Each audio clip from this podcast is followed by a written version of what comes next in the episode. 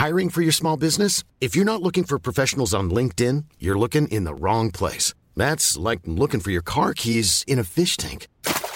LinkedIn helps you hire professionals you can't find anywhere else, even those who aren't actively searching for a new job but might be open to the perfect role. In a given month, over 70% of LinkedIn users don't even visit other leading job sites. So start looking in the right place. With LinkedIn, you can hire professionals like a professional. Post your free job on linkedin.com slash people today. Do you read Stephen King? Good news, there's a club for you. The Losers Club. And guess what? You don't have to die at the hands of a shape-shifting clown to join. No, all you have to do is tune in every Friday as us losers journey through the never-ending wastelands of King's Dominion. Each week we'll either spend hours reading between the pages of one of his books or chew on his latest tweets and Hollywood headlines. What's more, we're always having guests over. Thomas Jane, Mick Garris, Jerry O'Connell, Mary Lambert, Wil Wheaton, and the list goes on. So what are you waiting for? Join us as we read on through long days and pleasant nights.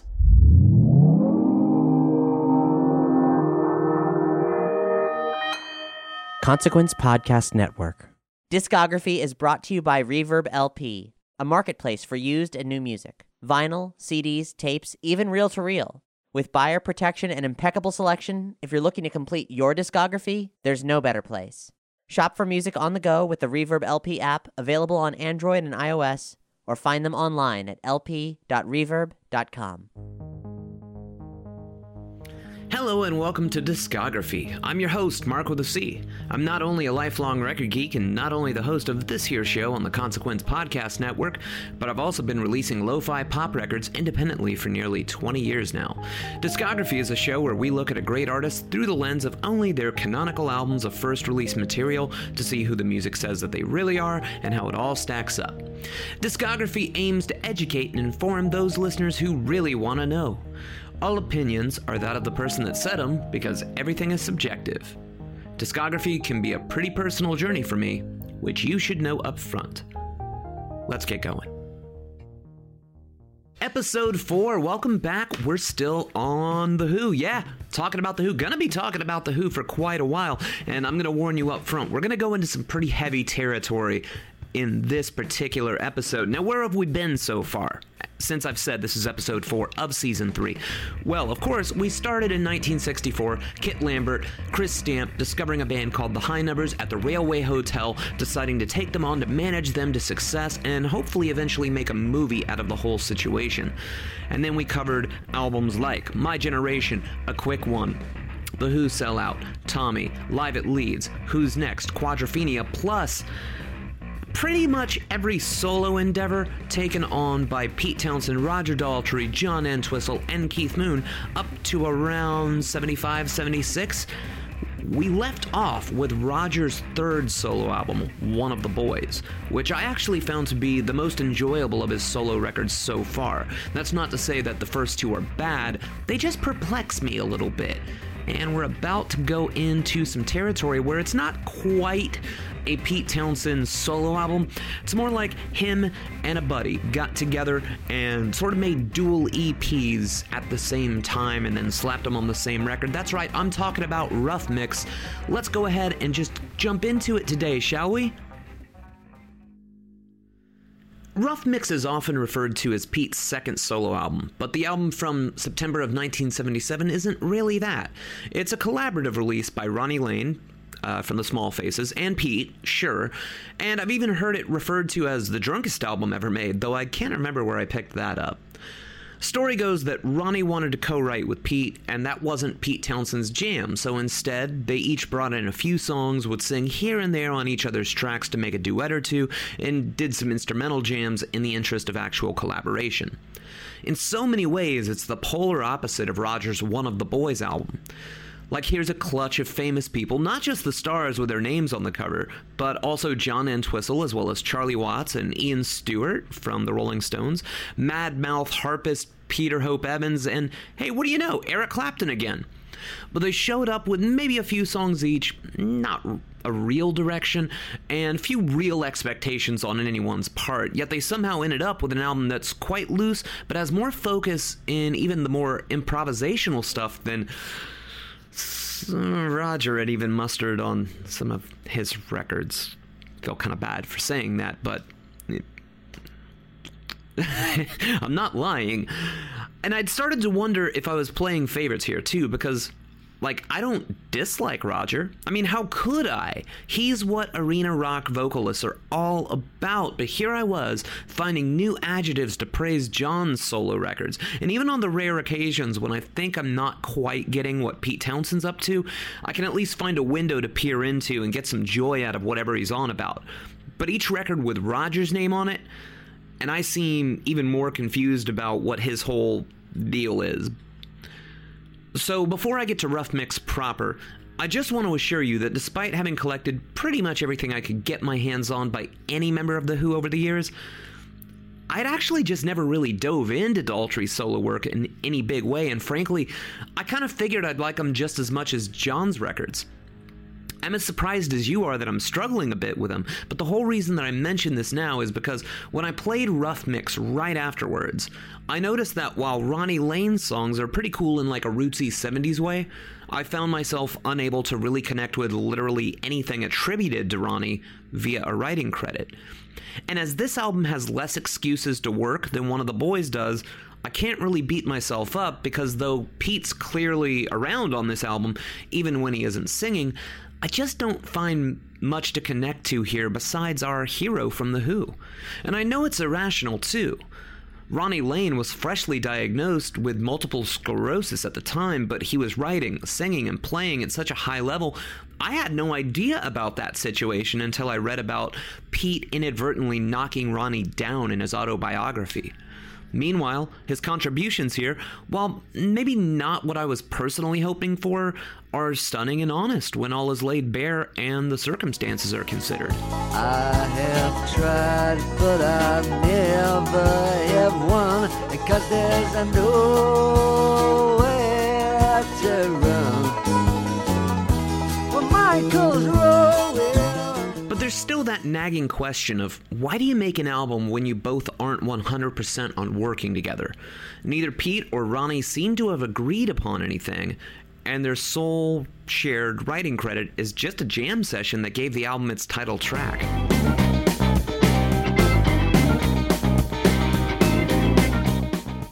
But listen, when Pete applies himself to his writing here, I mean, really applies himself, there's just no getting around the fact that he's completely knocking it out of the park. Keep Me Turning is a great example of this. It's a tune that Pete brought in for The Who to consider for The Who by Numbers back around 75, but I'm going to guess it was another track rejected for being too personal. Meanwhile, the fretwork is mostly silky and glassy acoustic work, framing one of Pete's most universally spiritual lyrics. They say that the trick is to walking backwards like you're walking out. I guess the Lord's wearing glasses now.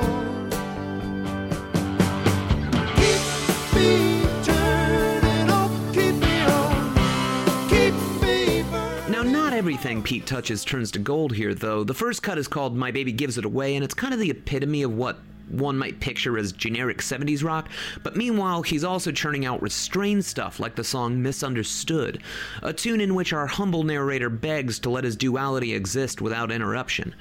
And it's so unbelievably honest that Pete might not be talking about himself at all, which I've noticed tends to be the answer whenever someone might get a bit too close.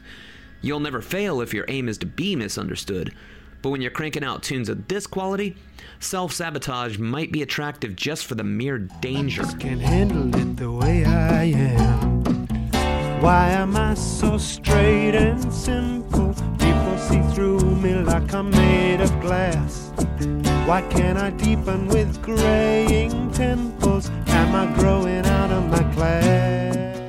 One thing you probably didn't expect was that Pete would commission an entire orchestra for the six minute epic called Street in the City. See that man going in the bank with a blue suit? He's carrying a bag full of very important paper. There's old Mac trying to busk with his new flute. Did you read about the Cambridge raper?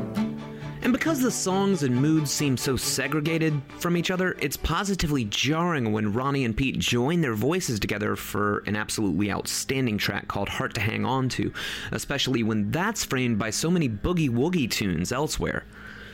Now, as I said when talking about one of the boys, I assume that the only excuse anyone needs to make a record is just wanting to make a record. And while Rough Mix is pretty cool, it's not my favorite moment in The Who's saga, but I place it well and far above some of the last Roger platters because, frankly, at least it sounds like these people are having a very good time making rock and roll. Where uh, on Roger's records, I mostly hear a guy showing up for work. But perhaps the most notable thing about the solid, but not totally essential Rough Mix album is one particular name in the credits a gentleman named John Rabbit Bundrick. He's not only the piano player from the soundtrack of Rocky Horror, and his credits of the time saw him working with names like Johnny Nash, Free, and Bob Marley, but this guy really impressed and inspired Pete. And while Rabbit might not ever join the ranks as an official member of The Who or anything, his tenure of working with Pete was only beginning.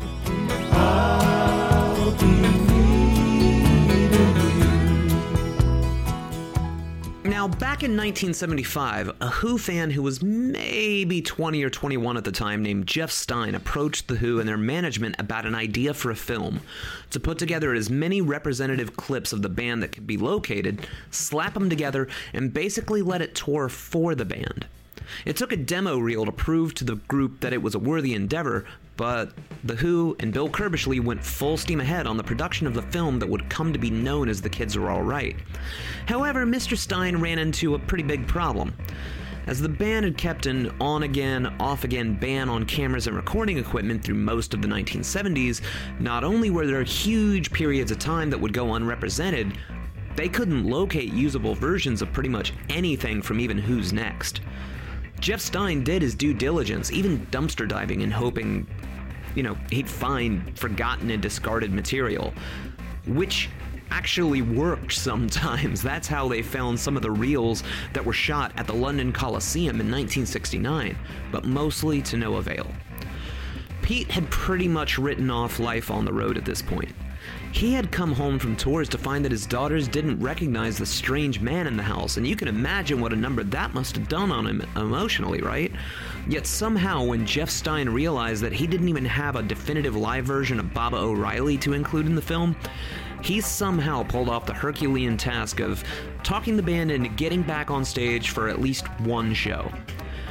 That gig took place in December of 1977 at the Kilburn State Theater around an hour of pretty shambolic music was captured.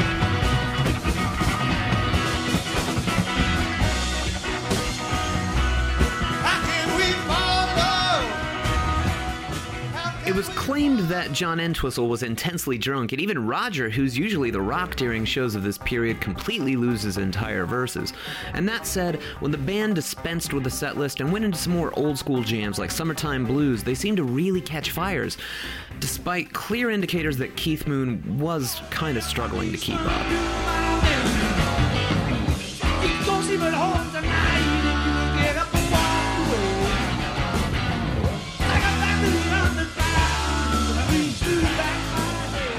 The footage was eventually deemed completely unusable and was scrapped for nearly 40 years.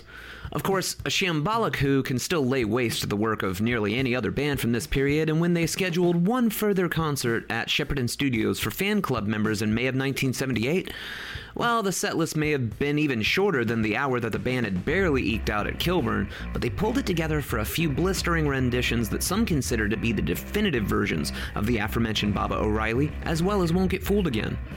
These performances are electrifying, and we're lucky that they were even captured at all, as this would be the last time that Keith Moon would appear on a stage with The Who. Period. The album called Who Are You made it to store shelves by August of 1978, and it's a strange little bugger. And the folks that dislike it, they're not shy about telling you so, but just listen for yourself, because to these ears, Who Are You might be running neck and neck with Who by Numbers as the most underrated album by The Who and certainly one of the most underrated albums of the 70s.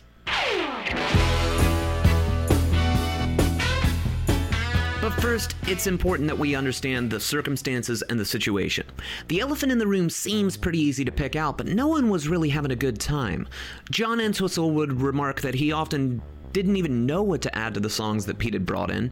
Pete Townshend had sliced his hand open. Roger Daltrey had to undergo throat surgery in the dead center of making this record. Producer Glyn Johns had ticked Roger off to the point that Daltrey cold cocked him due to production decisions. John Rabbit Bundrick was supposed to make his debut as the band's new keyboardist, but had drunkenly fallen out of a taxi and broken his arm, and Keith. Remember when I'd mentioned that Keith didn't do a lot of playing when the band was off the road? His physical condition and lack of preparation became clear to all parties in the session when he was unable to play 6 8 time for the otherwise brilliant and moving song Music Must Change. And instead of modifying the song, they simply didn't use any drums, kept in some tasteful cymbal hits, and if one listens carefully, you can hear that they've replaced Keith with Pete's Squeaky Shoe. Sometimes at night I wake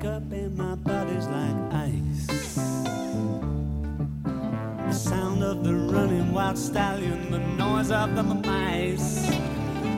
Basically, it's kind of a wonder that the Who Are You album was completed at all. And there's little else like it in the entire Who canon, and frankly, it is so much better than its reputation.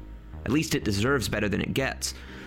But Pete definitely knows when he's spinning his wheels. He's not shy about it.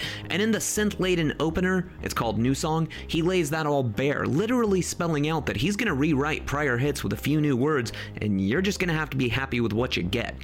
He even makes good on that promise in the bridge, referring to a few Who hits back to back.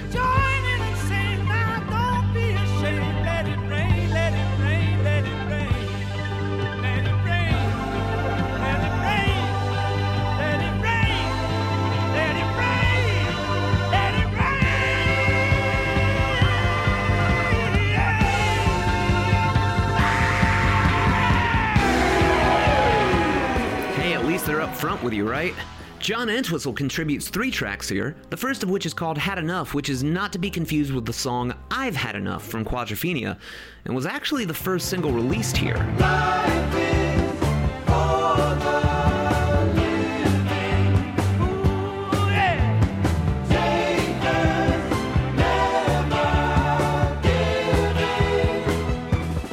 There's lots of harmonies, a devastatingly angry vocal from Roger, the return of John's brass, and such a loud string section that one has to wonder if they were trying to cover something up. It didn't do too well as a single, but it's an excellent second track for this album and a refreshing return to form for John after the Mad Dog album.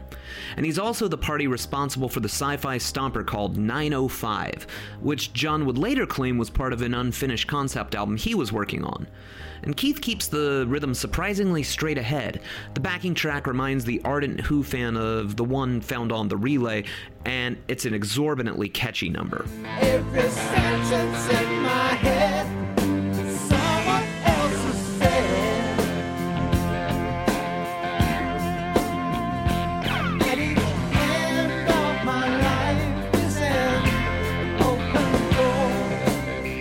The song is so catchy that I kind of had to assume that some type of internal politics must have kept this relatively unsung Who track off of the 1978 airwaves. Meanwhile, John did get another crack at a single from this record in the form of Trick of the Light.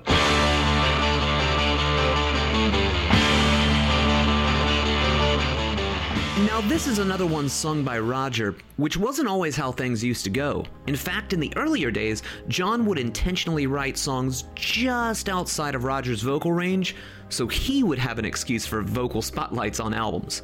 But this one, I have to imagine that it was just John's dark sense of humor to write a song with the lead instrument being an eight string bass and lyrically being about a guy wondering if he'd sexually pleased the sex worker he'd just been in bed with. I mean, what's the use to handing your song to someone to interpret if you can't have fun with hearing it back, right? With that, Pete would describe this song as a musical Mack truck, and it's certainly one of the most driving tunes here.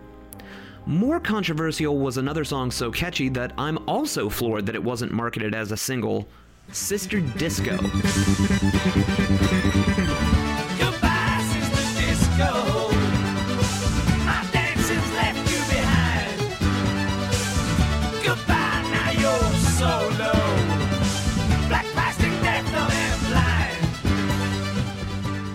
Will serve you well to remember that 1978 was the height of disco fever, and that meant for dyed in the wool rock fanatics, it was also the height of the disco sucks movement. And while this track doesn't take any discernible stance on the genre one way or the other, Keith is really shining on this one. The hook sticks in your head for days. John's bass work is completely mind blowing. The synthesizers, they're just taking on a life of their own courtesy of Rod Argent. And Roger, well, he's sounded a lot more gruff than usual throughout this album, but he picks just the right voice to straddle the musical fence that Pete was writing. Kinda wild that this tune ruffled feathers when you actually look at it pound for pound. I mean, this thing even comes with a built in reference to Tommy. I think that the songs that most likely turn people off most from this album are buried on side two. One is a really beautiful, yet kind of sappy sounding, dramatic piece called Love is Coming Down. Because, yes, it is an amazing and beautiful piece that you can kind of get lost in, and it was quite in line with the demos that Pete was making for his own upcoming solo work at the time. But when someone mentions that Who Are You doesn't always sound like The Who, if they name check this tune, I can't really argue.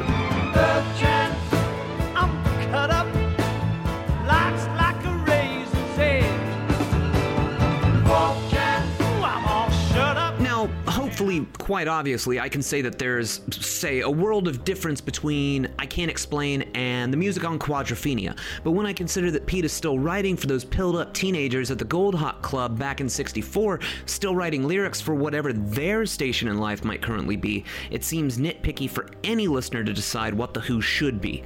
And I doubly feel this way about the equally derided track known as Guitar and Pen, which is possibly the most jaunty and Broadway inspired song in the entire Who catalog.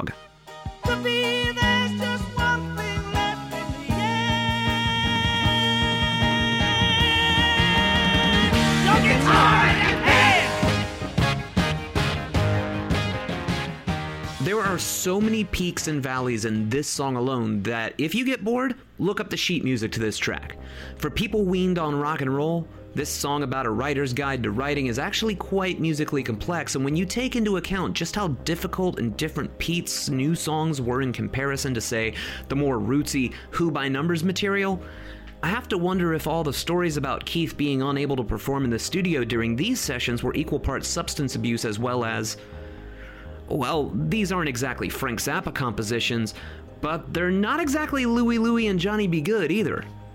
I know my way around a few instruments myself, and the music on Who Are You is just not obvious or easy. The arrangements are as rigid as those found on Quadrophenia, and there's a chance this stuff might have just been over Keith's head. I don't know, I'm just spitballing here.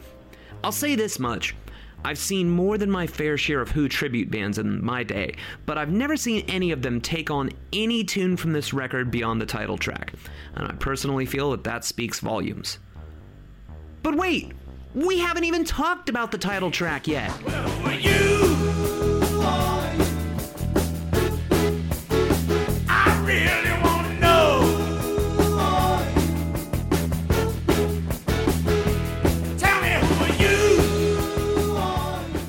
So the story goes on this one that Pete was a bit dismayed at the burgeoning punk scene.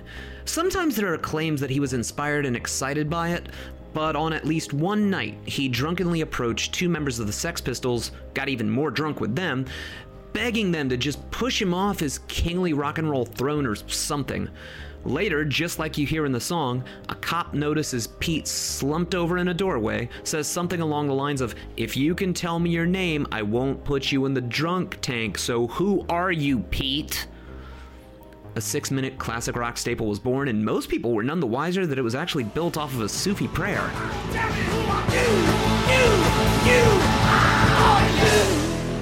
On September 7th, 1978, Keith Moon passed away in his sleep after an overdose of medication that was supposed to be helping him kick his alcohol addiction. It's one of the greatest losses in music history, and he was a mere 32 years old. I have to pause here to uh, admit that I'm actually kind of internally fucked up after telling you about Keith's passing and learning about it, and reading the stories about how he'd call Pete each night just to tell him that he loved him. This sweet and troubled man, well, I'd never actually had to deal with his passing, because by the time I'd heard The Who, he was long gone. People spoke about him like a distant memory, and I'd only sort of pieced bits about him together, but certainly never in any type of chronological way. Though he's a very lyrical drummer, it can be hard to really feel like you've got a grip on who Keith actually was, relying solely on the records, the interviews, and the way he played drums. But when the picture of the Who Are You period is painted accurately, nobody really comes off looking all that well. And the idea that this madman with an exceptionally fragile side was faced with his seeing best friends unable to do their jobs if he wasn't playing well, and then reading record reviews about his diminished ability, it absolutely breaks my heart.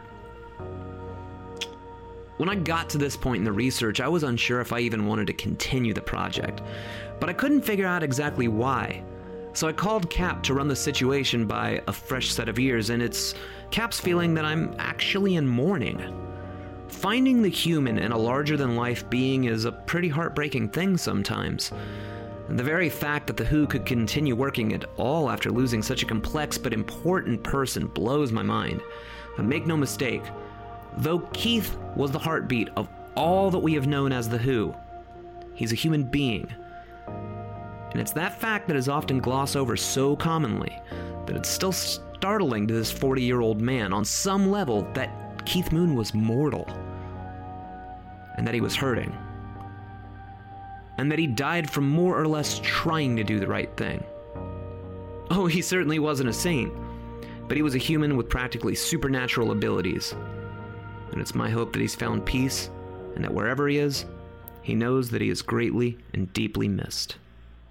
And over here, the guy plays the sloppy drums. Follow the yellow brick road. What's your name? Keith. Keith? My friends call me Keith. You can call me John. Okay, John. I'm gonna. Yeah. I just soon call you Roger. By the summer of 1979, Who fans the world over would have a chance to celebrate and mourn Keith as Jeff Stein's non-linear documentary about the Who premiered, The Kids Are All Right. In my estimation, it's pretty much the most exciting rock film of all time and is to musical documentaries as live at Leeds is to any average live album. It's exciting to watch them as youngsters, to watch the explosive Smothers Brothers appearance, to watch the history of rock music just basically peak at the E chord during their performance of the song Sparks at Woodstock, and to literally see the last notes that Keith Moon would ever play with his friends in the closing Won't Get Fooled Again. The soundtrack album has a few songs that don't appear in the film and vice versa, but when you consider that throughout the 70s the band was known as the most exciting rock group one could see in concert, yet until the release of this soundtrack, there were around less than 10 officially released live songs by The Who. Less than 10. And I'm being generous here. So in 1978, getting such explosive live versions of Baba O'Riley, Anyway, Anyhow, Anywhere, and My Wife, it was pretty much manna from heaven.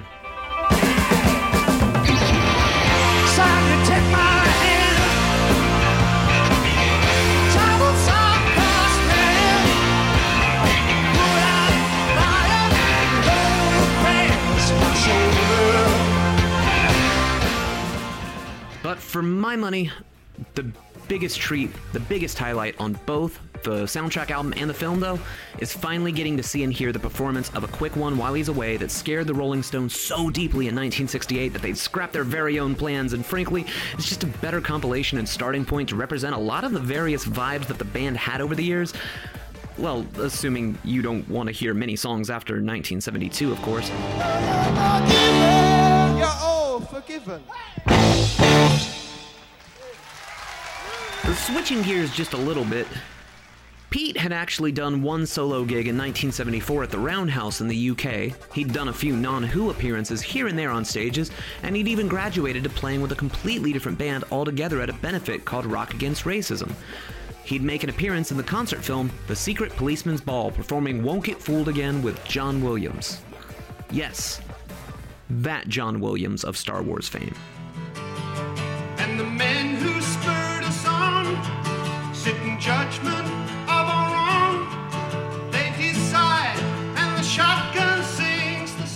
He stayed busy appearing on a strange little single on Stiff Records by an 11 year old singer named Angie, who would later go on to singing some backing vocals on the Buggles classic, Video Killed the Radio Star. And though Pete didn't write this one, it feels like the poppiest and simplest version of Meher Baba attitudes and teachings yet. And Pete's contributions are absolutely unmistakable.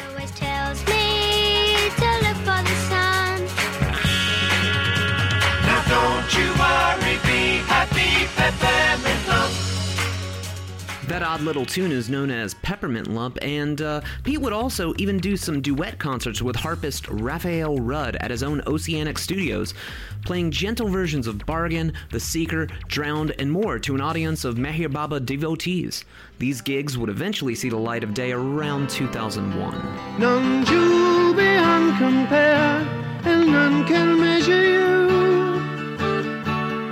Without color, expression, nor form, nor attributes to lend. Meanwhile, in the Who's camp, a decision was quickly made to make Kenny Jones Keith's permanent replacement. And as he'd come from the same mod scene as they did, having been the drummer for the Small Faces, and he'd even filled in for Keith on certain parts of Ken Russell's Tommy soundtrack, it seemed like the right decision to all parties at the time. However, this decision to even carry on at all would prove to be a controversial point of contention for many fans of the group, and it wouldn't be long before the three remaining original members of The Who uh, wondered if they'd made the right decision as far as their choice of personnel went. But first,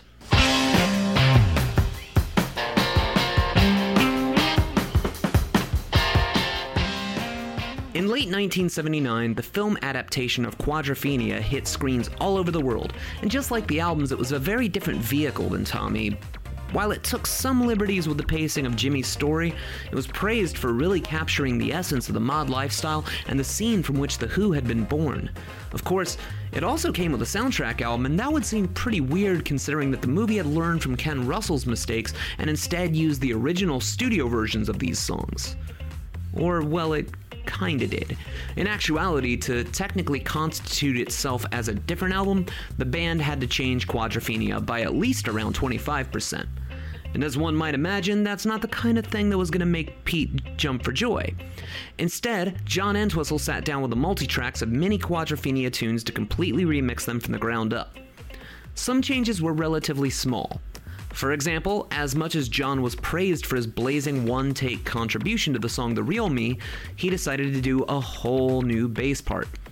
And some songs might just get some extra echo added, while in the case of, say, Love, Reign O'er Me, a full on string section now coded it, while Helpless Dancer was whittled down to roughly 30 seconds. But what you really want to know about are the bonus songs. That's right, no less than three new songs to add to your Quadrophenia saga. My personal favorite is the Pete song Four Faces, which seems to really boil the story down to one single song, but also does it does so in such a light-hearted way compared to the rest of the material, so it's easy to see why it wouldn't have fit with the vibe of the original quad.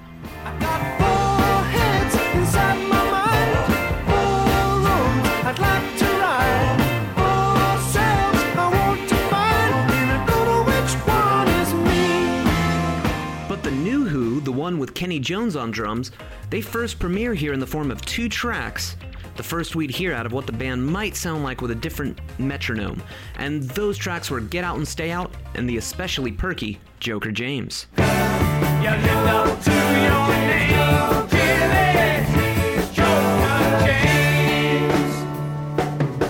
With an album and now two films to promote, the new look Who hit the road. And truth be told, they were back on stage actually doing a full blown tour by May of 1979, less than a year after Keith's passing.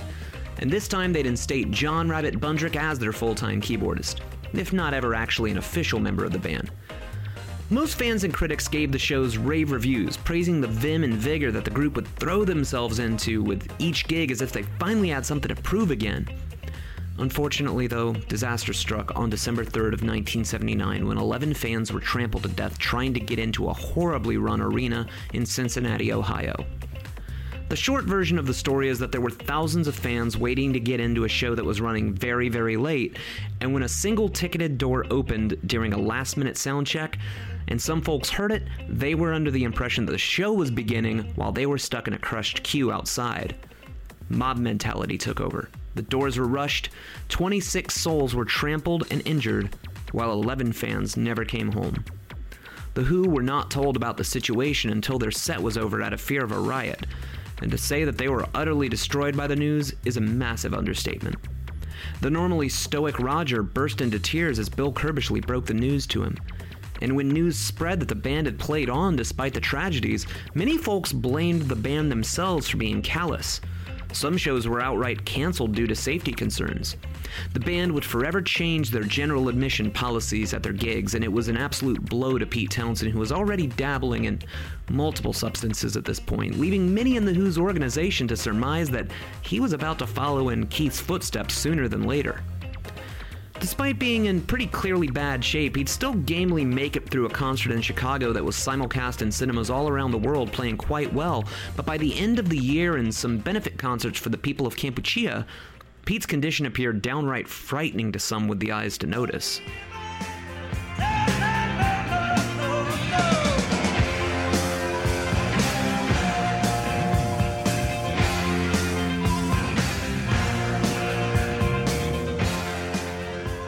And somehow, in the middle of all of that, Pete Townshend would still pull off, arguably, his best solo work yet.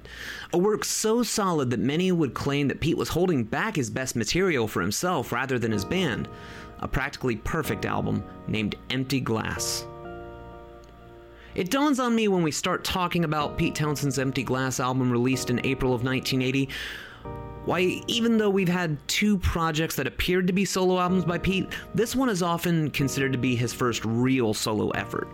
And when I thought about why that might be, the only answer I've come to is that Pete had always been writing for other people most times. He's always writing with the strengths of the members of The Who in mind. But what does Pete need to say when he's all by his lonesome? A lot, as it turns out. Let's just get this out of the way. Empty Glass is a brilliant and bordering on perfect record that, to my mind, belongs in the same breath when we talk about the great works like Tommy, Who's Next, and Quadrophenia. And as many people would refer to this as the great Who album that never was, up to and including Roger Daltrey, I don't think I'm totally off base with that feeling. And get this, it's not even my personal favorite Pete solo album, but hey, let's talk about it.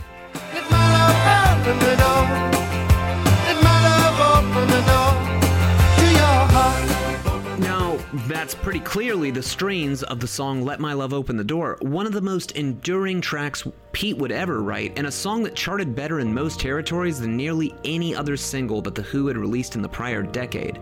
And what seems like a boastful and bragging love song is really just a spiritual parable.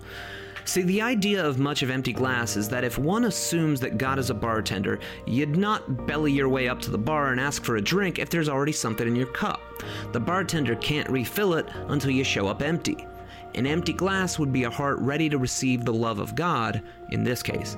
But even if you decide to take the spirituality out of it, assuming it's a thing you can never unknow, it's still a pretty beautiful love song, isn't it? However, addressing the elephant in the room, I was once one of those folks that thought Empty Glass not being a Who album was a real missed opportunity. And later it would dawn on me that Roger often sounds like he's singing from a place of like ego and libido. Where Pete might not be the most technically gifted vocalist, his emotion always stays transparent and even gentle. And sometimes he goes from a roar to a whisper and back again, and I, I simply can't imagine a delicate track like I Am an Animal working on any level if Roger had been the one to interpret it.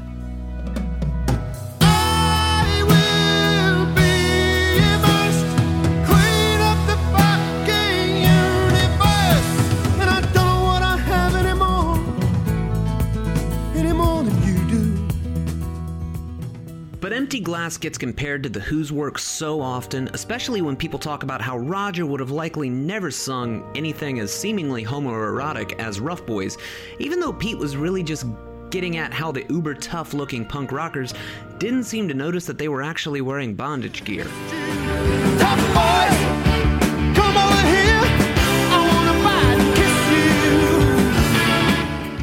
There's so much going on here in these 10 songs that it's practically unfair to give all of the attention to Let My Love Open the Door and Rough Boys because let's face it, if you've made it this far in this season of discography, you are probably well aware of those tunes as they were certainly the most widely played songs from this album.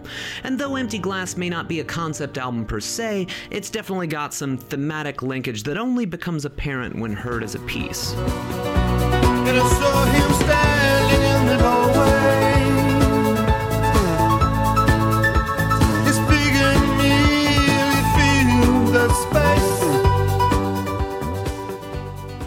Moved, with its synth arpeggios and breezy instrumentation, is often singled out for its overtones about romantic and physical relations with another man. Something that wasn't exactly what the average Who fan would be expecting or potentially even open to hearing about in 1980.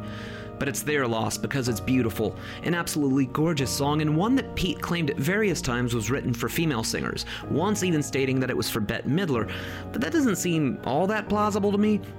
Because no entertainer would receive a song of this caliber from Pete Townshend and not release it immediately, and I think I like it better on this platter than I might have when hearing it from someone else's voice. It's also worth noting that Pete has played fast and loose with gender roles dating as far back to the 1966 single I'm a Boy. So if you were surprised or offended by And I Moved, it's really between you and your God. There is some genuine anger here in the song Jules and Jim, which is a response to the book called The Boy Looked at Johnny, written by Julie Burchill and Tony Parsons, which purported to be an obituary of rock and roll. And in the book, they state in a paraphrased manner fuck Keith Moon, we're better off without him. Decadent so and so driving Rolls Royces into swimming pools. If that's what rock and roll's about, who needs it? Well, Pete fired back with lines like, Morality ain't measured in a room you wrecked, and they don't give a shit Keith Moon is dead. And that's one of those magic moments when you see and feel the genuine feelings of Pete Townshend, the human being being risen to the surface. Sure, he might be in the profession of rock and roll, but that. He also doesn't have to take diminutive statements about his dead friends lying down. The resulting song is the most scathing piece that Pete had offered since potentially Won't Get Fooled Again. Top bottom to punch, you're on just crap as you listen to love with your intellect. F4 pushes, you're on just cushions. Morality measured in a room. You wrecked. And Pete's growing emotional maturity shows when he takes a gentle approach to the bridge on the same song, pointing out that they likely had some common ground too, aside from what had ticked Pete off so righteously. But I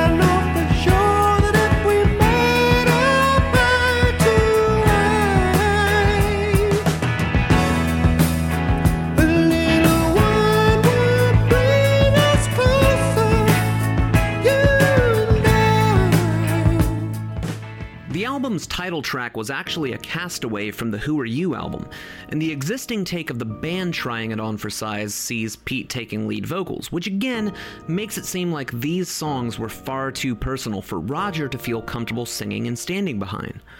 So, in the song Empty Glass's original incarnation, it seemed downright suicidal. But here, in what became its final form, it's a very moving yet driving song along the lines of the self deprecation and imposter syndrome, first checked around the time of the Who by Numbers in tracks like However Much I Booze. I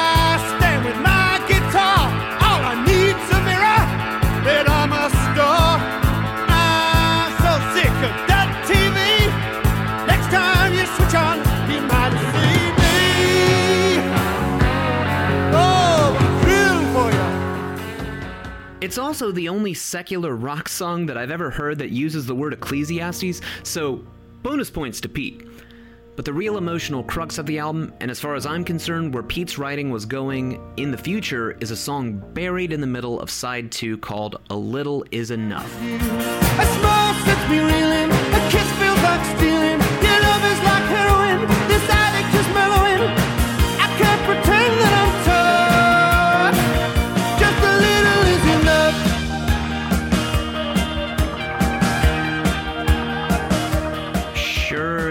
synth, there's guitar, four four time signatures, nothing out of the ordinary, right? But after a particularly intense row with his wife, Karen, she'd announced that she didn't love him anymore. At all.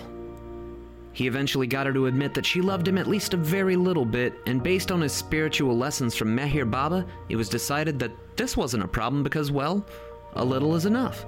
And as long as something is done with any amount of love at all, it's certainly going to be better than the alternative. Plus, these are some of the most moving and genuine lyrics we've heard from Pete in a long time. He sounds positive that he's onto something here, and he's not wrong. Everything you've ever heard about Empty Glass being not just underrated, but also on par with the very best Who material, from composition to performance, Pete considered himself to be a vocal virgin at this time, according to his autobiography, and as he'd never had to carry an entire album with his own voice, it doesn't show. Because he sounds defiantly comfortable, and he switches gears with ease, always able to serve the songs with just the right amount of vigor in his vocalizations. And it should be mentioned that Pete was finding himself surrounded by a clutch of musicians that he really liked and would go on to do some projects with them that were much larger in scope. Kenny Jones appears here playing drums on Rough Boys. John Rabbit Bundrick is responsible for the bulk of the keys. Pete was absolutely smitten with the harmonica work of Pete Hope Evans, hardly ever making a move without him in tow from now going forward, and interestingly, a gentleman named Simon Phillips, who would later occupy a sizable place in Who lore, plays drums on more than half of this album. The musicians were just right, the production was dead on, and despite the addictions that Pete was battling at the time, dabbling in nearly every substance under the sun, up to and including crack cocaine, he sounded ready to take over the world on empty glass. The only thing I can say against it refers to fan reaction, and that's what I'm going to state right now. You ready? Excuse me. There is no universe where Empty Glass would have been better as a Who album.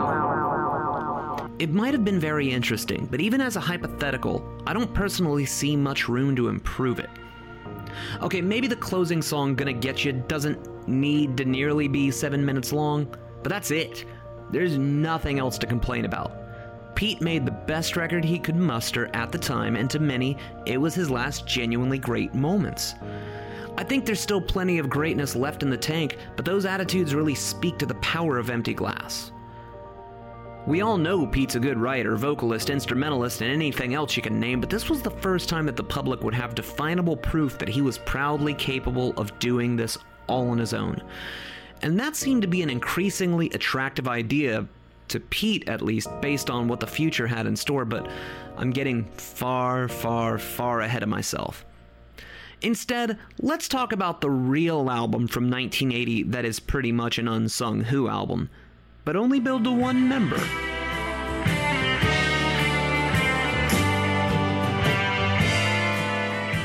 If you're thinking to yourself, Mark, while I appreciate that you're even covering the soundtrack to the film McVicar that came out on Polydor Records in June of 1980, but don't you think this is getting a bit nitpicky? Well, hold on to your butts because here's the deal. The musicians on this album are Roger Daltrey on vocals, Pete Townshend on guitar, John Entwistle on bass, John Rabbit Bundrick on keys, and Kenny Jones on drums. Sure, a few supplemental musicians dropped by, but when you face the facts, this is basically a Who album that no Who members wrote any part of. And are you ready for the real shocker? It might be billed as a soundtrack album, but this is absolutely Roger's best solo work yet. Bar none, period, end of story. And judging by the credits on Wikipedia, since they're missing from my copy of the vinyl, the band isn't always playing together on everything, but there are definitely songs here that are unmistakably in line with the new Whoer sound, like the opening song Bitter and Twisted is ever so vaguely reminiscent of a much angrier take on the tones heard in, say, Joker James from the Quadrophenia soundtrack. The psychopath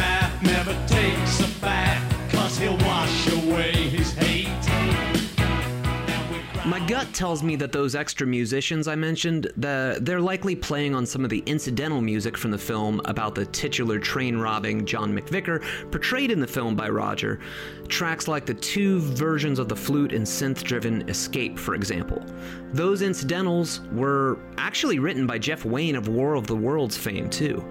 But when you've got an actual honest to goodness song with words and music here, there's just no way to argue that this is as solid as a Roger solo vehicle has ever been up to this point. I'm even going to go as far as to say there's absolutely no excuse at all that some of these songs didn't do pretty well commercially. For example, Russ Ballard, uh, the band Argent, wrote a song called Just a Dream Away that had been perfect for adult contemporary stations of the time.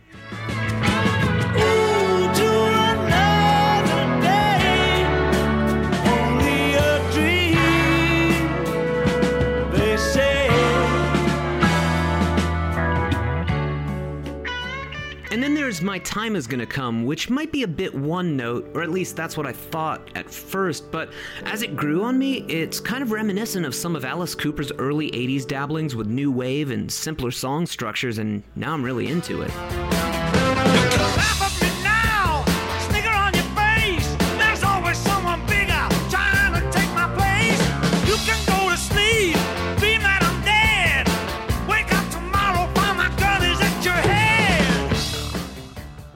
Actually, there were some bona fide hits here.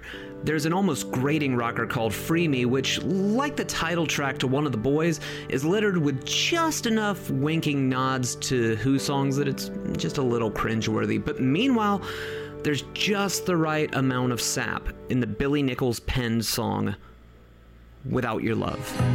If I could touch the stars, where would I be without your love? The track that shocks me most here is called Waiting for a Friend. When you're there by the roadside waiting for a friend to come.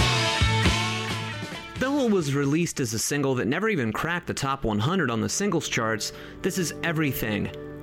Everything that I want out of a Roger Daltrey solo track. There's a great hook, his delivery matches the melody and vibe, and it's catchy as all get out. The instrumentation is cool and slick, leaving room for Roger's voice to stick out with the rough edges and grit. I can't come up with a single reason why this song wasn't at least a minor hit, and frankly, if McVicar were to ever be recognized as the secret Who album that wasn't billed as such, this would clearly be the go to track, but. Who compilations. That's a whole different topic. Don't even get me started.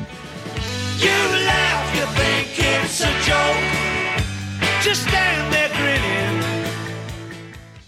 McVicar is upfront about being a soundtrack album, so it's predictable that the pacing might be a bit all over the place, but it still holds together as Roger's best work outside of The Who to date on strength of material alone.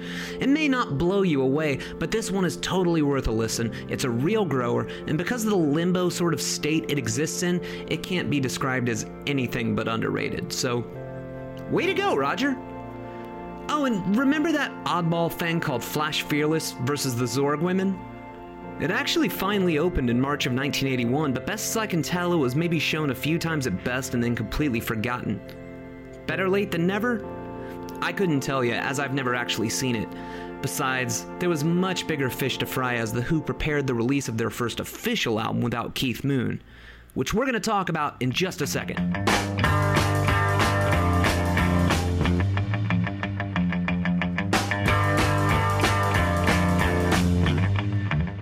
So, thank you so much for listening to Discography. We're not done with this episode yet, but we gotta throw out some links, and these links matter. Do you wanna hang out with Discography online? Great. Facebook.com slash discography on CPN. Or you can just type discography into the search bar until you find a page that kind of looks like this might be the one. Also, don't forget, CPN is the Consequence Podcast Network, and we offer so many cool shows. There's This Must Be the Gig, there's Losers Club, there's Halloweenies, there's Filmography, which is sort of our sister show, but if, if I'm being honest, I've never actually heard it. And the reason I haven't heard it is because I've been so busy with discography that I haven't had a chance to, but that's neither here nor there. Outside of podcasting, I, Mark with a C, release independent lo fi records and have been doing so for nearly 20 years. I do this, well, for myself, but then when I think something's kind of cool, I put it out just for you. It's lonely like the Low and Truman Show. That's just a hint of a song called Low Rent Truman Show. It's off my most recent album called Obscurity. I went to Canada to record it. It was produced by Jordan Zadorozny of Blinker the Star. It was mastered by Kramer, who you might know from the band Butthole Surfers or Shockabilly or Bongwater or all the albums that he mastered by Daniel Johnston or Ween or Low. Anyways, Obscurity might be the best record I've ever made. Personally, I think it is, and if you want to check it out, you can hear it at markwithac.com. You can get it on vinyl or compact disc, or heck, maybe by the time that you're hearing this, the cassette version might be out. Either way, if you want to hook up with what I do musically, I would really appreciate it because, well, you know. Facebook.com slash Mark with a C Music. If you want to hang out with me on Twitter, that's probably the best place to get some actual direct back and forth with me. I'm at MarcFi on Twitter. That's M A R C F I, as in there's hi fi, lo fi, mid fi, and MarcFi. And finally, of course, I am working on some stuff for the future. Podcasting and independent records don't pay all the bills, but sometimes fan support really helps me get the stuff done that I need to without being late or completely overextended. And if you want to help me make the book that I'm putting out for my 20th anniversary or the 20th anniversary compilation that'll be coming out late 2019, hopefully, fingers crossed, knock on wood, you can go to patreon.com slash mark with a C and you're going to get all kinds of cool stuff in return. Seriously, it's probably the most active Patreon you've ever seen. This has been Links That Matter. Let's get back to the show, shall we? Ryan Reynolds here from Mint Mobile. With the price of just about everything going up during inflation, we thought we'd bring our prices down. So to help us, we brought in a reverse auctioneer, which is apparently a thing. Mint Mobile unlimited premium wireless. Ready to get 30, 30, bit to get 30, bit to get 20, 20, 20, bit to get 20, 20, bit to get 15, 15, 15, 15 just 15 bucks a month. So, Give it a try at mintmobile.com slash switch. $45 upfront for three months plus taxes and fees. Promo rate for new customers for limited time. Unlimited more than 40 gigabytes per month. Slows. Full terms at mintmobile.com. Hey there, it's Michele Norris. I'm host of a podcast called Your Mama's Kitchen. When I travel, I'm usually looking for a way to find a taste of home when I'm not at home. And one of the things I love to do when I am at home is entertain. And Airbnb allows me to do that. When I was in California recently, I rented a house that had a great kitchen. And when we were sitting around the table, we we're all thinking, we're in someone else's house. Someone could be in all of our homes as well. If you have a home, but you're not always at home, you have an Airbnb. Your home might be worth more than you think. Find out how much at airbnb.com/slash host.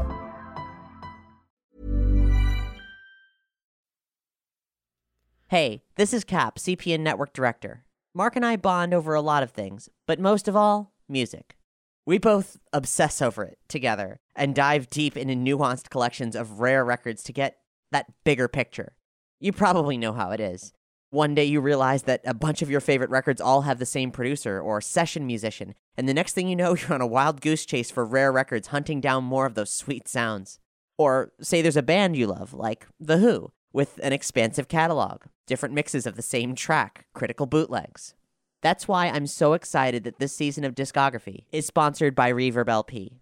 You might know Reverb as an incredible music gear resale marketplace. Well, Reverb LP is their marketplace for used and new music. Buy records, sell your records so you can have money to buy other records. They have an impeccable selection, which you can scope out online or even better via their app, which is available on Android and iOS.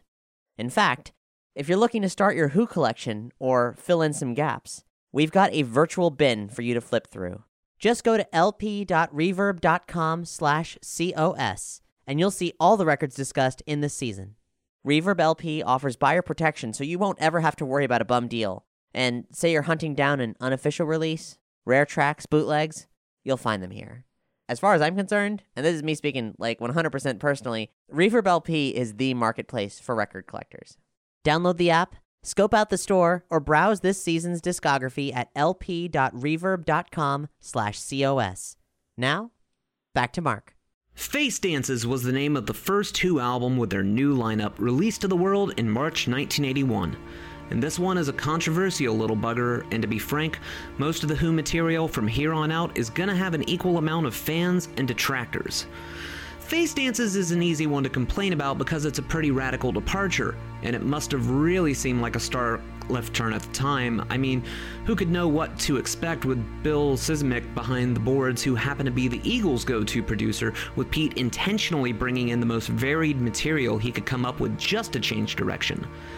It's all kind of a recipe for disaster, but I'm personally firmly on Team Face Dances, waving a number one foam finger for it. And I've got no time for those who won't look past the obvious and just trust their ears because Face Dances is nine really good songs with little precedent for this massive of a stylistic change anywhere in Who mythology.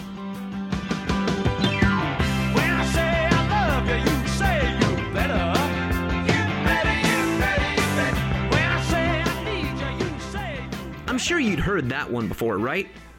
You Better You Bet? Come on, that song was everywhere. It was one of the first videos ever shown on MTV.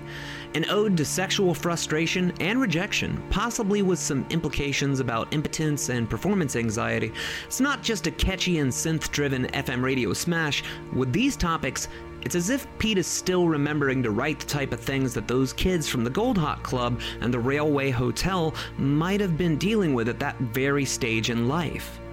On the flip side, though this would become one of the band's most enduring stage anthems and hits in general, Roger Daltrey was so famously unhappy with Kenny Jones drumming on the tune that it'd take less than a year for him to refuse to even sing the song if Jones was present.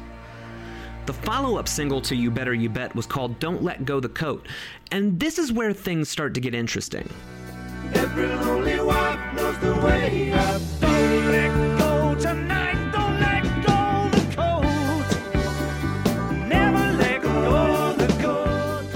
When Pete brought the band the demo, the song was pretty reggae influenced, likely drawing secondhand inspiration from The Police and The Clash, as so many rockers were wont to do at this time.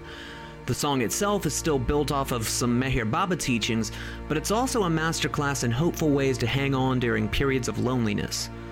The song didn't do nearly as well as You Better You Bet, and its fate was likely helped along by John Entwistle admitting just how boring he found the song to be. But this is a point where I should also mention that this will be a recurring theme in this album. As when Pete first played those demos to the band and their management, he was met with an icy silence that would eventually lead to him angrily snatching the tape up and walking out wordlessly. A song that was a bit more highly regarded by all parties, including the audience at the time, was the album closing Another Tricky Day. Can't always get it when you really want it. You can't always get it at all. Now, it's got a bit of dance music in the feel, quite a bit of it, and while it appears to make a statement about a social crisis, it's actually quite in line with Won't Get Fooled Again and its fence straddling lyrics. But that's something I'm going to touch on later. It's still a deservedly beloved jam. It's all here on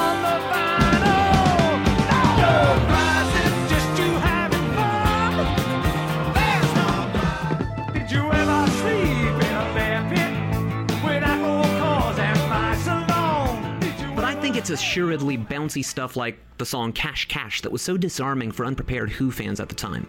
A literal retelling of the time that Pete found himself so fucked up from a mixture of substances and depression that he awoke to find that he'd somehow fallen asleep in the bear pit in a zoo and came very close to being mauled to death. But lucky for him, it was an off season, so there were few, if any, bears to be found. Those looking for the rockers, though, you need look no further than John Entwistle's duo of songs from the album, The Quiet One and You. The former was written as a stage vehicle to replace the trio of songs that always seemed to be the only options for John to sing on stage Heaven and Hell, Boris the Spider, and My Wife. It's a rip roaring pentatonic jam in E that delights in reminding you that John is not the quiet member of the group, he's just the most sardonic, and frankly, anyone who has ever seen or heard him live, they know he's absolutely the loudest member of the group.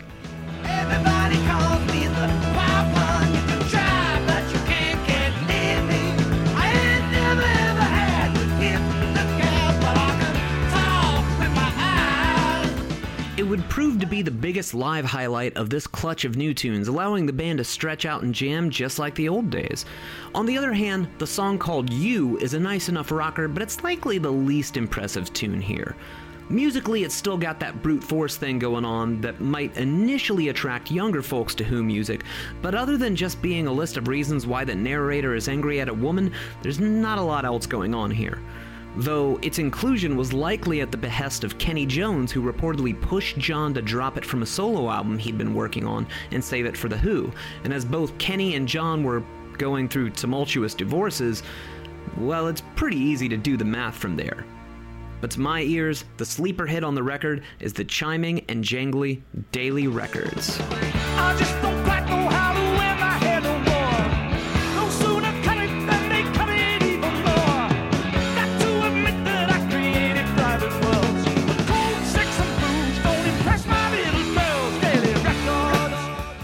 Sure, the song hits on plenty of well worn territory for Pete a receding hairline, being unsure how to relate to the youth of 1981, and a drive to write just for the sake of writing.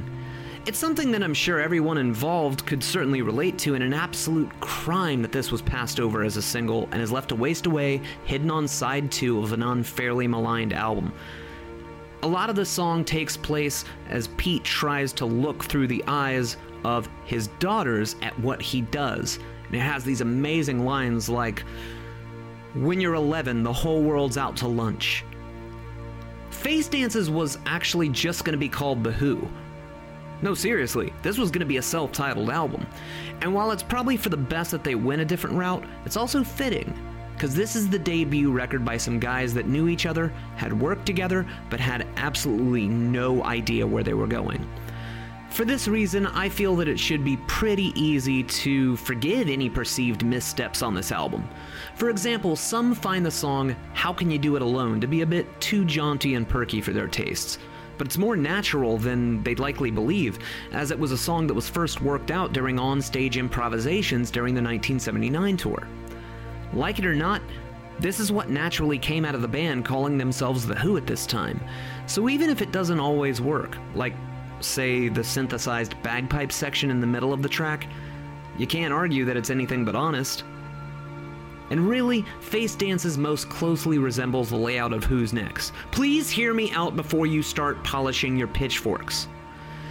So you got your big attention grabbing hit right at the beginning with Baba O'Riley. Your second tune seems just a bit lovelorn, but is actually based on Meher Baba's teaching, just like Bargain. The fourth track is another John Entwistle vehicle to push the album into the stratosphere. The middle of the album gets into territory that doesn't sound like anything else they'd previously done.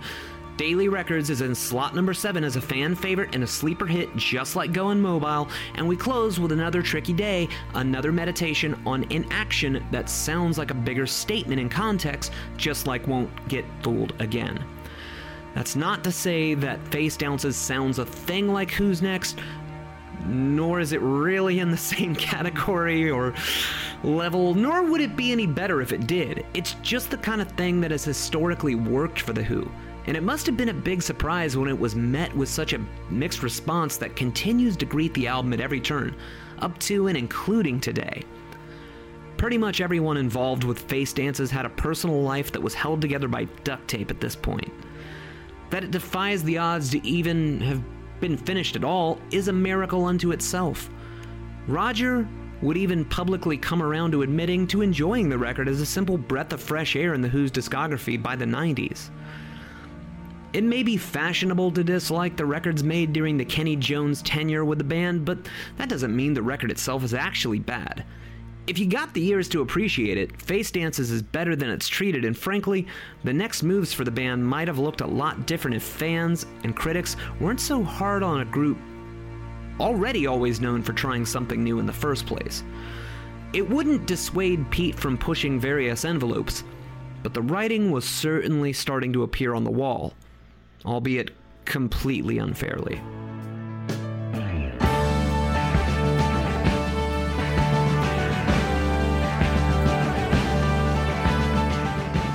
The Who would tour for the Face Dances album through 1981, and despite the growing tensions and poor shape of some band members, many were still raving about the newfound energy in the band's live shows despite a major change in the group's live sound.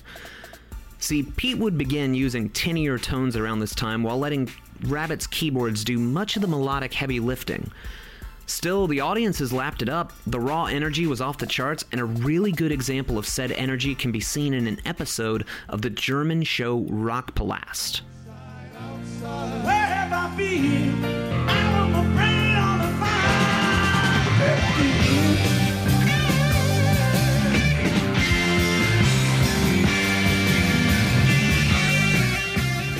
band was actually co headlining with the Grateful Dead on that night, and watching the German audiences completely lose it is totally worth your time, if you ever run into the chance to check it out.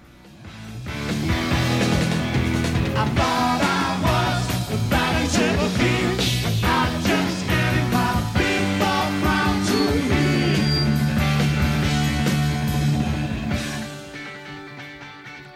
Pete Townshend's steady decline into substance abuse was certainly no doubt amplified by the death of ex Who manager Kit Lambert, who passed away in April of 1981 under tragic but hotly debated circumstances.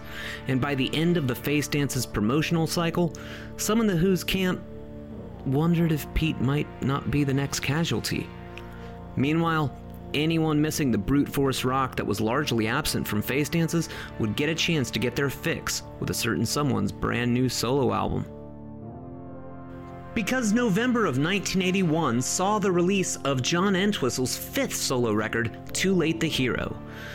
John himself admitted that he too saw diminishing returns in the 50s pastiches that had littered his Rigor Mortis and Mad Dog albums. So this time out, he'd try something he'd actually never done for a long stretch on one of his own records. Just do some straight ahead arena rock. And let me tell you, if you have a soft spot for everyday 1981 FM classic rock, this is an album where you're just going to be thrilled by it. If you're looking for the depth of his earlier stuff, though, you might come up a bit short. But hey, John wants to rock, and who am I to stand in his way? You talk about the weather, sun's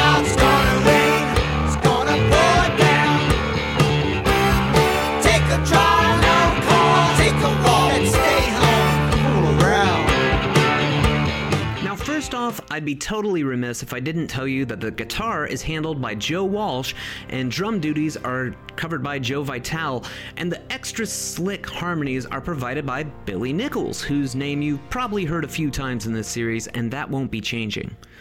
There's some anti drug material in songs like Try Me.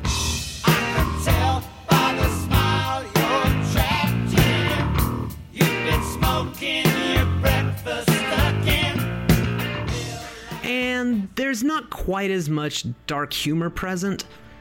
But that's for similar reasons as doing away with the 50s throwback ties.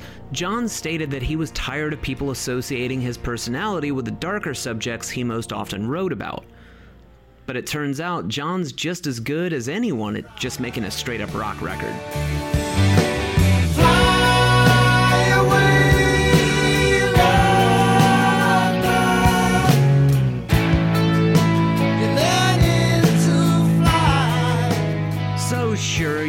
Getting Boris the Spider Part 17, but it turns out that when John boils it all down to the meat and potatoes, his melodies can still shine through and penetrate, even if the material isn't likely what anyone necessarily actually is signing up for.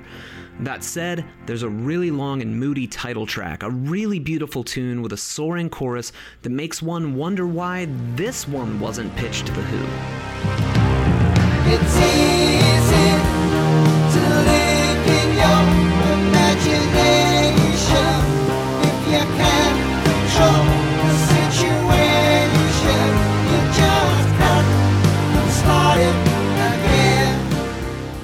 interestingly, this song was a minor hit in Italy from somehow getting tons of jukebox plays, which is just as surprising to you as it is to me to say out loud. But my understanding is that Genesis was exceptionally popular in Italy, and as portions of this track sort of remind me of Peter Gabriel era Genesis sounds, it's maybe not as far fetched as it seems.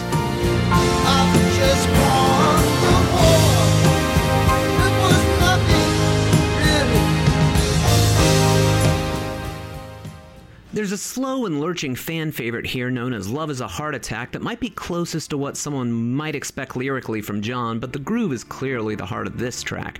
And on another note, completely different song.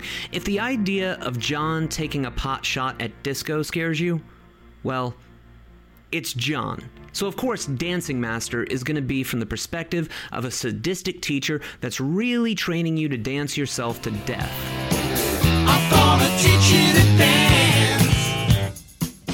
But it's the extended bass solo workout duel in the middle that's absolutely worth the price of admission alone, making Dancing Master my indisputable highlight on this album.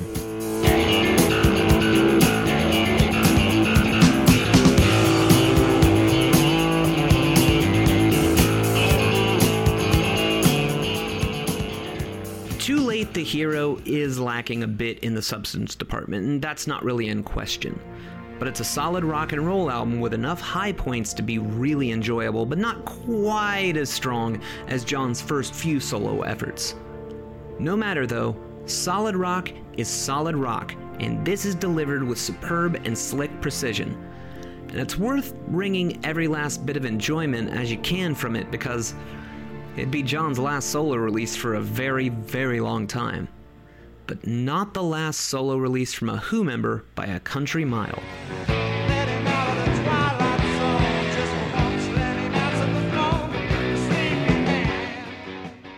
For a band that was fracturing long before the public was really let in on the turmoil, there really did seem to be a flurry of activity from the Who's camp in a short period of time right around now. Pete Townshend's next solo release, All the Best Cowboys Have Chinese Eyes, was released in June of 1982, just months apart from a new Who album. So either Pete had a glut of new songs at his disposal, or he was working overtime to run a few parallel careers. His newfound clarity likely wasn't hindered by his newfound sobriety, and while it helped make his new album one of the most razor sharp entries into the pantheon of new music released in 1982, despite respectable chart placements and a few videos that did okay on MTV, people were mostly unprepared for what was gonna lay in these grooves. Critics panned it outright. I can't imagine that it was what anyone thought an album with Pete on the cover holding up the very, very rock and roll looking Flying V guitar. To outward appearances, the follow up to Empty Glass must have seemed like, alright, Pete is gonna rock again! And then you drop the needle and.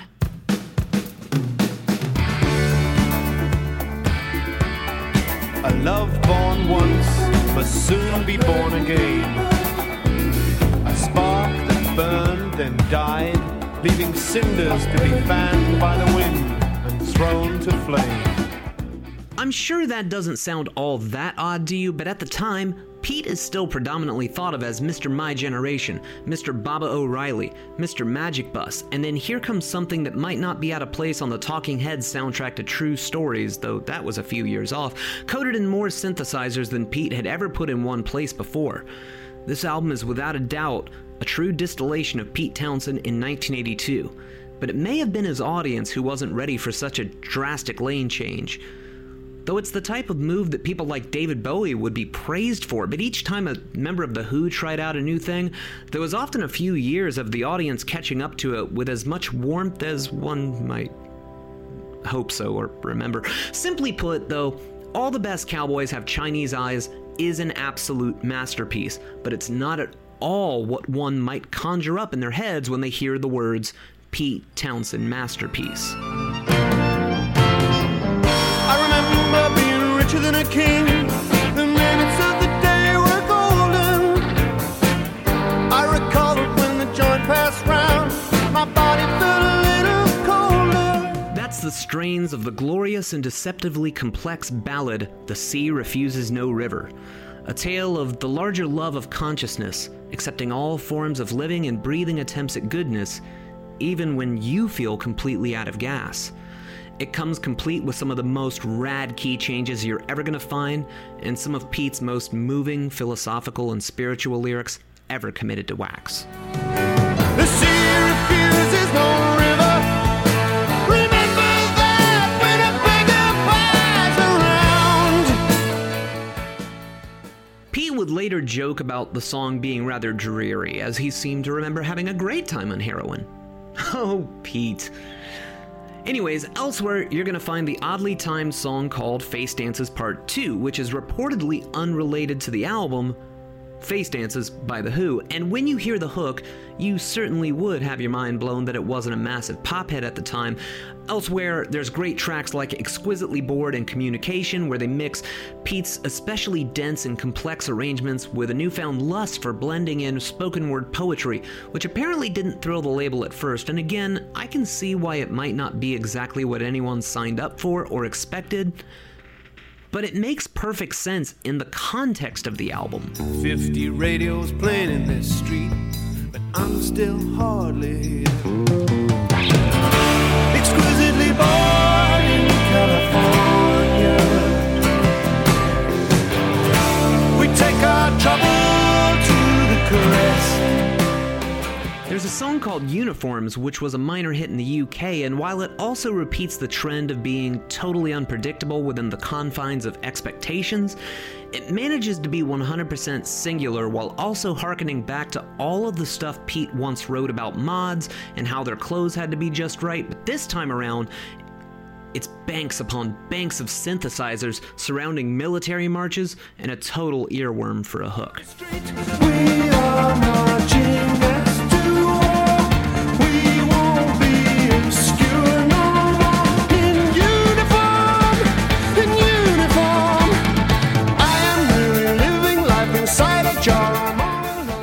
If you're familiar with Pete's personal life right around this time, the loss of his friends, his love interests, and obsessions that seem to control his every move, it becomes clear that the song Somebody Saved Me is about as blunt as Pete can possibly be about having survived his addictions. But it's even more intriguing when you find that it was actually a cast off from the Face Dances album initially. Meanwhile, there's just no universe where this shouldn't have been an obvious pick for a single death, grief, sex, intoxication, it's all here, hiding tucked away near the end of this 41 minute behemoth of an album. But I think that many would agree with me that Slit Skirts isn't just one of the highest of the highs here, but also another stellar entry into writing what those first Who fans might actually be going through by this point. Assuming they'd grown along with Pete's music and muse, of course.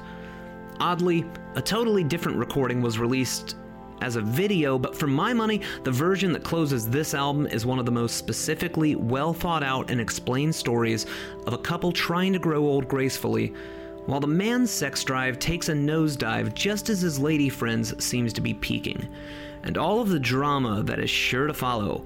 I mean, if you're nervous to even try out a new move on the dance floor, what are the chances that these characters would become more sexually adventurous and fulfilled?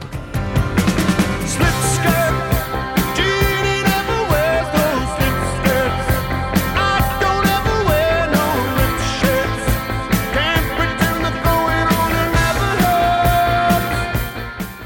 Personally can't sing the praises of all the best cowboys have Chinese eyes highly enough. It's practically a crime that it languishes away in dollar bins while containing so much misunderstood magic. And it's really the most logical progression from Empty Glass that could have happened. It's more challenging, but also more revealing, more rewarding, and less obvious. This may be my pick for one of the most underrated slices of Who related material, if not the most underrated. Critics absolutely hated the album, and few ever seemed to come back around for reappraisal. The mind boggles at what Pete might have been inspired to try next if this had gone over as well as Empty Glass had. Of course, if it had been a huge smash, things might have been very different for the future of The Who. Or wait, would it? I know, it seems like a weird place to leave off, with a question, right? But that's gonna be it for this week's episode of Discography.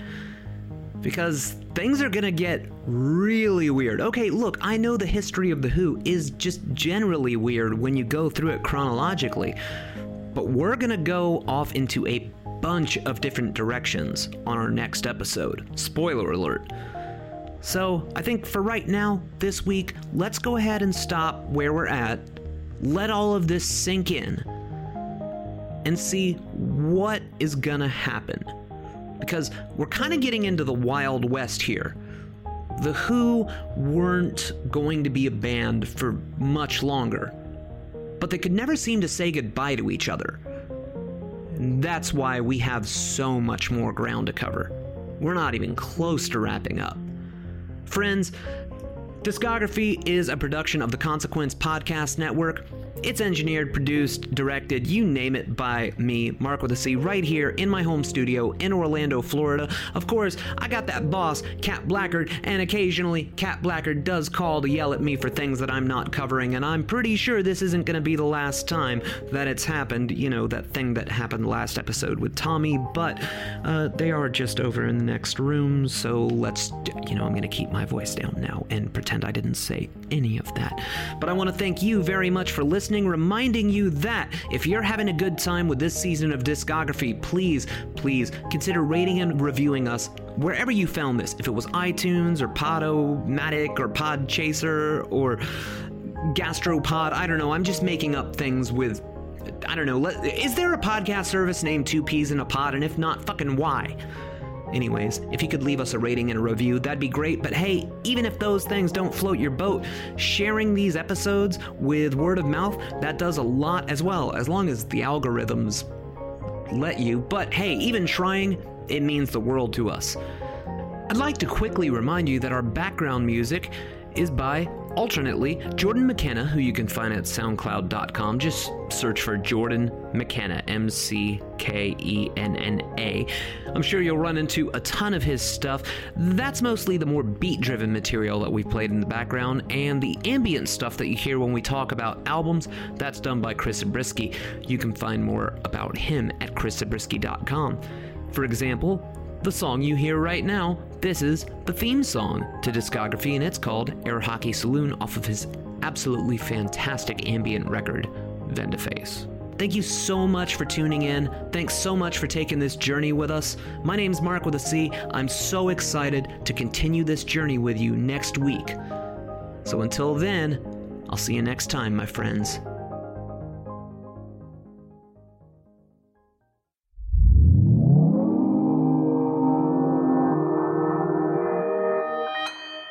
Consequence Podcast Network. Planning for your next trip? Elevate your travel style with Quince. Quince has all the jet setting essentials you'll want for your next getaway, like European linen, premium luggage options, buttery soft Italian leather bags, and so much more. And is all priced at 50 to 80% less than similar brands. Plus, Quince only works with factories that use safe and ethical manufacturing practices. Pack your bags with high-quality essentials you'll be wearing for vacations to come with Quince. Go to quince.com slash pack for free shipping and 365-day returns.